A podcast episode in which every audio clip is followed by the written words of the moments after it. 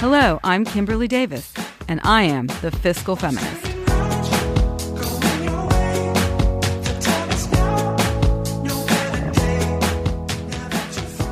Hi, this is Kimberly Davis, and I'm the Fiscal Feminist. I'm also a managing director and partner in the Bahnsen Group, which is a wealth management practice with offices in Newport Beach, California, and New York City.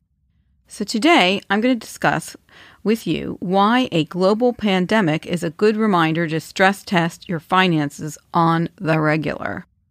So, not to prematurely declare the current public health and economic emergencies over, because they're not, and things seem to be a bit volatile going back and forth, but the reopening of some businesses this summer presents a good time for many of us to reflect on our finances because we are moving ahead. It's a practice we, self reliant women, should be doing all the time anyway. And now there is a special opportunity to assess and learn. With four grueling months of health scares, social distancing, and financial instability, let's look at how we did. Let's look at our personal fiscal puzzle. Specifically, there are four keys of our personal fiscal puzzle that we should be analyzing in a post mortem evaluation. Those are the key pieces are retirement, budget, investments, and career. Each plays a critical role in our overall strength and well being, and each was stressed during the turmoil known as the first half of 2020. Without these four pillars of security, it is virtually impossible to provide for your family, have security, or simply enjoy your financial independence. So, this is going to sound a bit odd, but we're going to start at the end with retirement. If it seems like we're starting backward by beginning with the funds that will be used last, that's because reverse engineering can be the simplest way to getting the answers you need. Your retirement savings, whether it's an employer sponsored 401k, an individual retirement account or IRA, or something else, should never be taken for granted due to its long timeline. In fact, it's one of the best barometers we have for our own financial health. So, Think of your retirement as the proverbial canary in the coal mine. If the nest egg cracks, it will likely impact everything else tenfold. Everyone's risk tolerance varies, but a retirement portfolio should be set up to reduce risk and exposure in your investment strategy the closer you get to your retirement date. A loss of retirement funds as a result of a pandemic or other economic calamity just before the critical milestone of retirement can really be a nightmare scenario for women of a certain age or anyone of a certain age.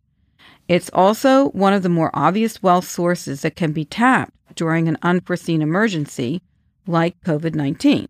Uh, so people often take early withdrawals from their 401k because they are up against it and they need a source of funds. And, you know, it's sitting there kind of waiting to be tapped on. So people take advantage of that. But my advice is always to do that as a, as a last resort. Under the CARES Act, Americans can take a withdrawal of up to $100,000 from their 401k or IRA without the typical 10% early withdrawal penalty.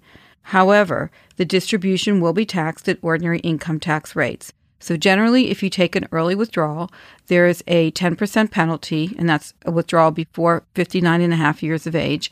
And you also have to pay taxes on the actual amount that you receive, and that's at the ordinary income tax rate. The total amount of the distribution is treated as income and taxed accordingly.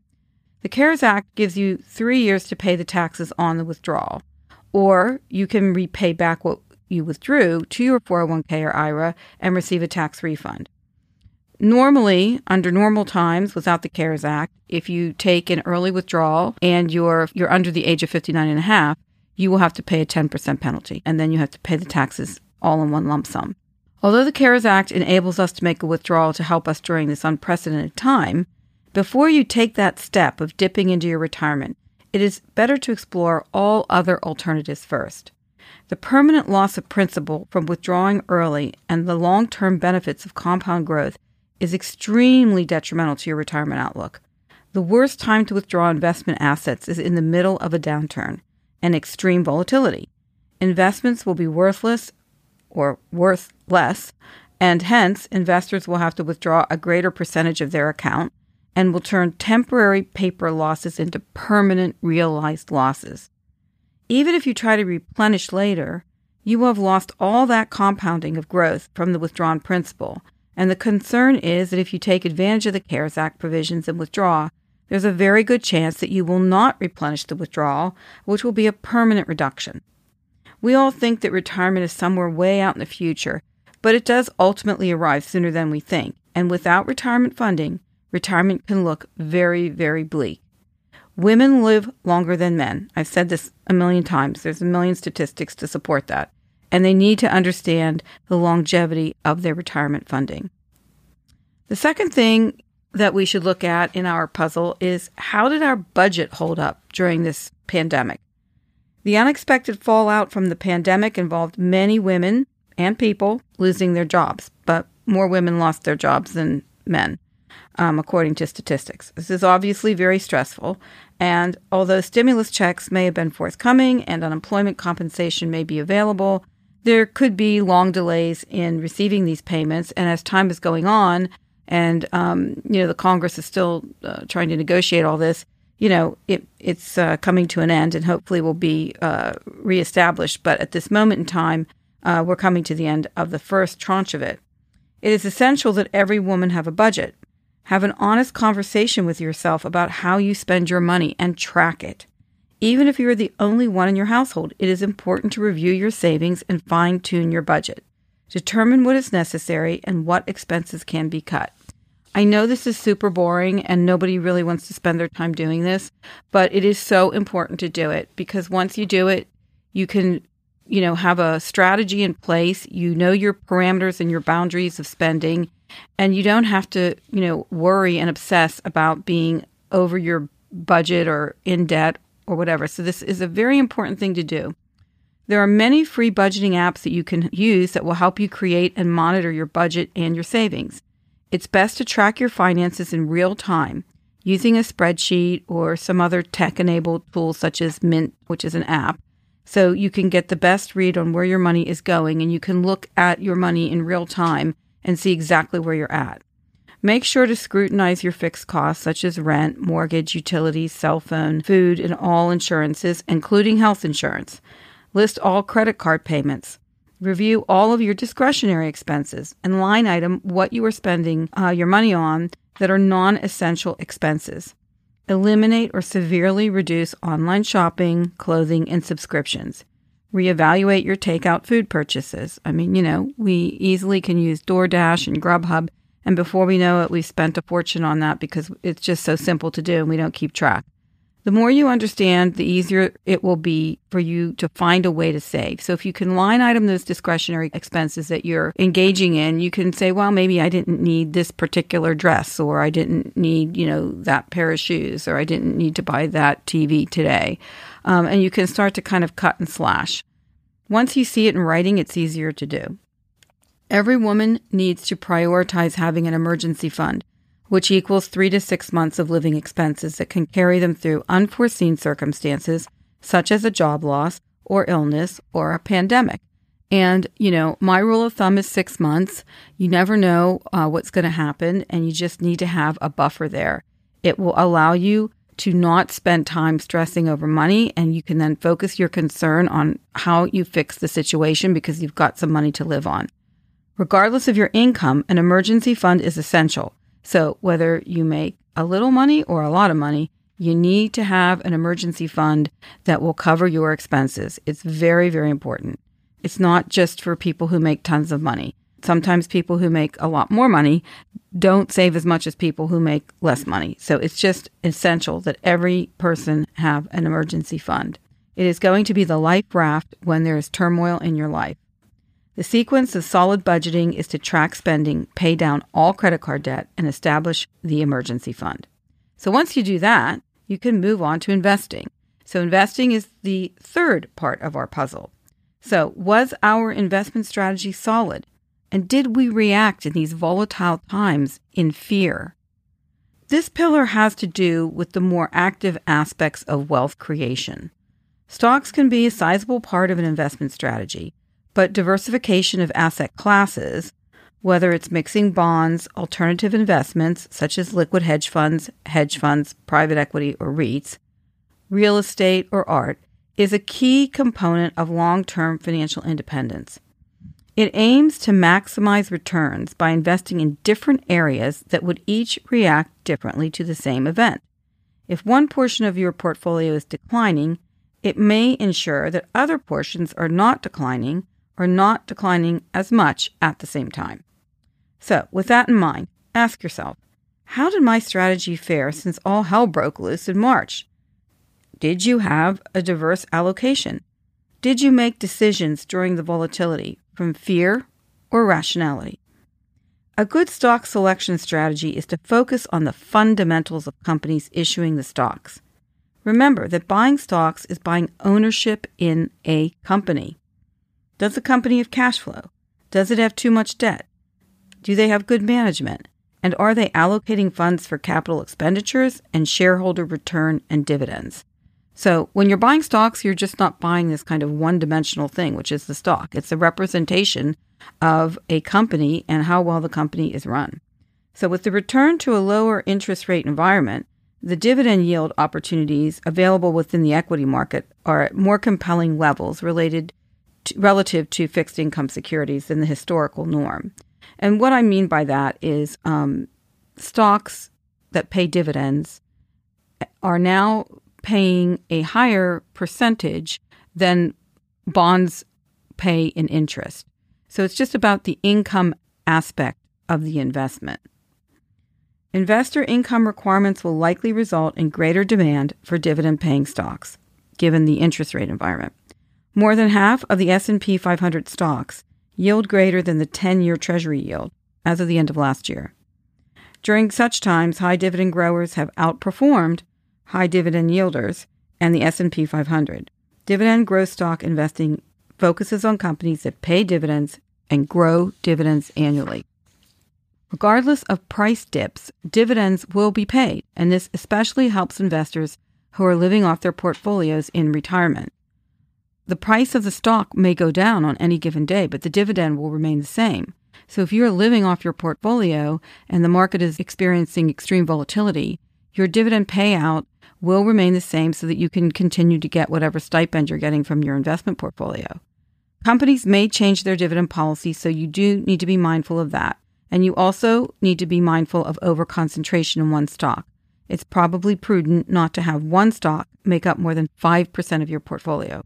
With respect to bond investments, consider varying elements such as maturities, credit qualities, and sensitive interest rate changes to diversify within the asset class. And once you have your mix of stocks, bonds, and alternatives, on a regular basis, check the weightings of each allocation to make sure that they still make sense given the current market conditions. And from time to time, you should rebalance your allocations, i.e., bring them back into the percentages that they originally were, because things will change as prices change within the portfolio. And finally, don't try to market time and have a short term strategy. Market timing is impossible and it is very risky. If you have a long term diversified strategy, don't let fear motivate you to cash out during dips in the market that will result in permanent capital loss. If you stay the course over the long term, you will benefit from the ultimate run up and recovery. So you don't want to cash out at, at, the lows and then try to get back in later when the market is high. So then you're losing money on both fronts. If you have a strong and solid strategy, just stay the course and don't let fear dictate your decisions. It takes discipline and consistent investing to build wealth, as well as patience and unemotional decision making. Make regular saving and investing a priority by setting up automated regular deposits. Reviewing your strategy shouldn't be done only in time of crisis. It is helpful during bull markets and periods of personal and professional success as well. It's just as important during those times. If you have an influx of money coming in, it's just as important to be very prudent as to how you allocate that money. Keep in mind, though, that stress testing finances isn't merely checking up on your investment accounts. Rather, it's a holistic view of your entire financial picture. So, the last piece of the puzzle that I think everyone should be contemplating right now is their career resilience. How has your chosen career weathered the pandemic? The same look at, you know, how your money fared during the crisis should be applied to your job as well because often our job is the source of our money. Were you able to keep your job during the quarantine? Were your salary and or benefits cut? Is working from home something you'd like to continue? Were you able to work from home in your job? Perhaps your career trajectory wasn't as solid as you thought it was prior to the outbreak, and some pivoting in the form of additional education and training or an entirely new professional endeavor are in order.